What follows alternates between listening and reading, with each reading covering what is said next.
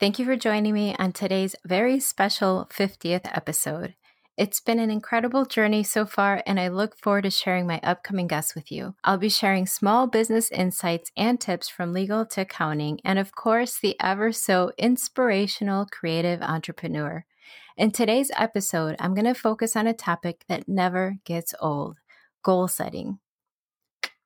Whether it's the beginning of the year, month, day, or even hour, I like to have a clear idea of what lies ahead. If you set goals but tend to lose interest in them or get distracted, I'm going to break down a few simple ways to stay on track, and I'll have a fresh new tip next month.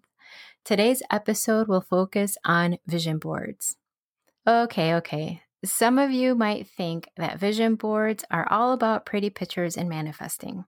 Although they can be that, they can also be an accurate reflection of what lies inside your heart and what you're aiming to improve. I think an effective vision board needs to be used alongside the 10 key areas of life. That's how I've been creating my vision boards, and I believe it works the best this way. I'll share a link in the show notes to a popular post on creating a vision board that'll motivate you to stay the course. So if you've never heard of the 10 key areas of life, don't get discouraged. I'll go over all of that along with some examples. I'll also have a free printable for you that you'll find in the show notes. So yes, vision boards can and do work, but you need to have the right formula. First, you'll want to start with the key areas of life. The basic idea is to rate the general areas of life from 1 to 10. You'll want to give each area a score. I like to revisit this list each month and rate them again to see my next set of goals. It's often that we don't hit the mark when it comes to achieving happiness because we tend to neglect the areas of life that are most lacking. So what are the key areas? The areas you'll want to rate are health, romance, faith, mental, finances, personal growth, home, hobbies, purpose, and friends or family. Don't worry about writing them down. I'll have those all for you in the show notes. The idea isn't to say which one is the best from 1 to 10. Instead, each one will get a score depending on how you feel you're doing in that category. For example, if I think that I'm doing great with my health, I would rate that a 9 or 10. I may also say that I'm doing great in my hobbies, so that too would get a 10. Maybe I would rate my romance a 3. That doesn't mean that I'm ready for counseling, but it might mean that I feel like that area could use a little more improvement. If you're single and you love it, your romance category would be a 9 or 10. Once you've rated each section, you'll want to plan your goals accordingly. I want to pop in with a few new things that are happening. I'm officially launching the Handmade CEO Instagram account. I'll slowly start to populate the feed with past guest quotes and tips to help you on your small business journey. Make sure you visit the fresh new page at _handmade CEO. I'm over the moon that this is episode number 50. I just ordered a few things to give out as giveaways for anyone that leaves a review and sends a snapshot. It's been a lot of fun interviewing guests, reading your comments, and creating content that is helping you along your adventure. If you're not sure how to subscribe or review the podcast, just send me a message or check on the new Instagram page. I'll have a video that shows you how. The website is also getting a facelift soon. I look forward to sharing more printables, courses, and creating new categories so you can find exactly what you're looking for.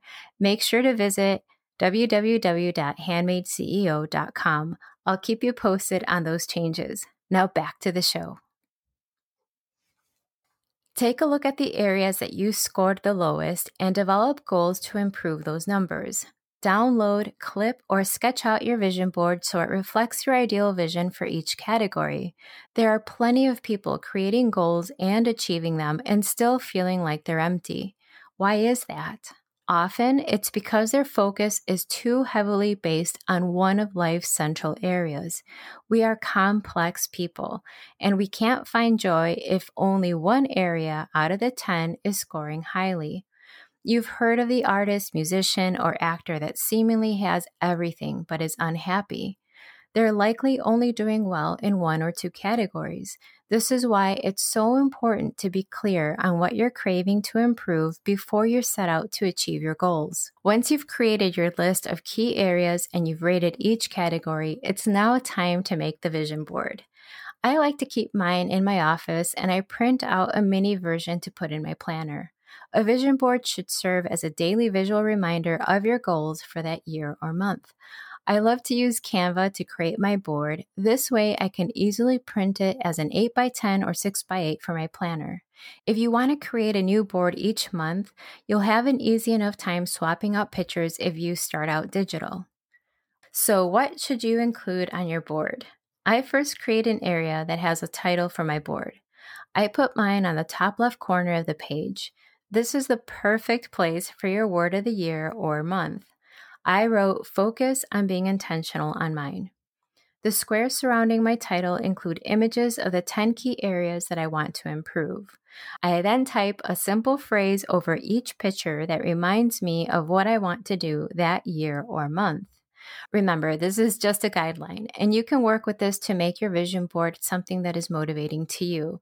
I hope you can see how this is way more effective when you're trying to achieve your goals.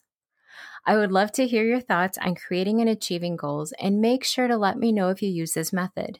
Send me a message, or better yet, take a snapshot of your vision board and tag me at #HandmadeCEO.